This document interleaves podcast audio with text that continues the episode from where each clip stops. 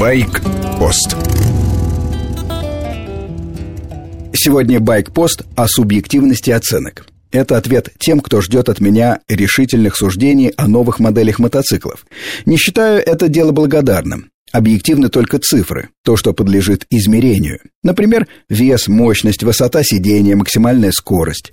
Все остальное – личные оценки тех людей, которые прикасаются к этому железу.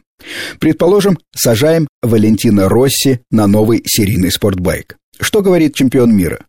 Что-то неважно разгоняется и не рулится. Читаем статью про навороченный чоппер. Тест-пилот, любитель чопперов, ликует. Быстро и хорошо управляется. Это при том, что хорошая маневренность у чоппера – катастрофа с точки зрения водителя спортбайка. Разные классы мотоциклов, разные критерии. Куда важнее, что нравится именно вам. Но где ваша собственная точка отсчета, знаете только вы сами. И то, если ездили. И желательно на разных мотоциклах. А если не ездили никогда, Значит, этих предпочтений нет, и чтение тестов вас ничем не обогатит. Сравнение эргономики тоже миф, химера. В автомобилях хотя бы можно двигать вперед-назад сиденье, поднимать его, менять наклон спинки. Рулевая колонка, как правило, тоже регулируется в двух плоскостях. В мотоциклах в лучшем случае меняется высота сидения, и то ступенчато. Все остальное – данность. Размеры мотоцикла, расположение рычагов управления должны совпасть с пропорциями седока. Без примерки можно говорить только об общих истинах. Например, что немцы делают просторные мотоциклы, кстати, как и машины, а 400-кубовые японцы могут оказаться тесными, потому что эти мотоциклы для внутреннего рынка, а средний японец меньше среднего жителя России. Но и тут, как понимаете, есть исключения.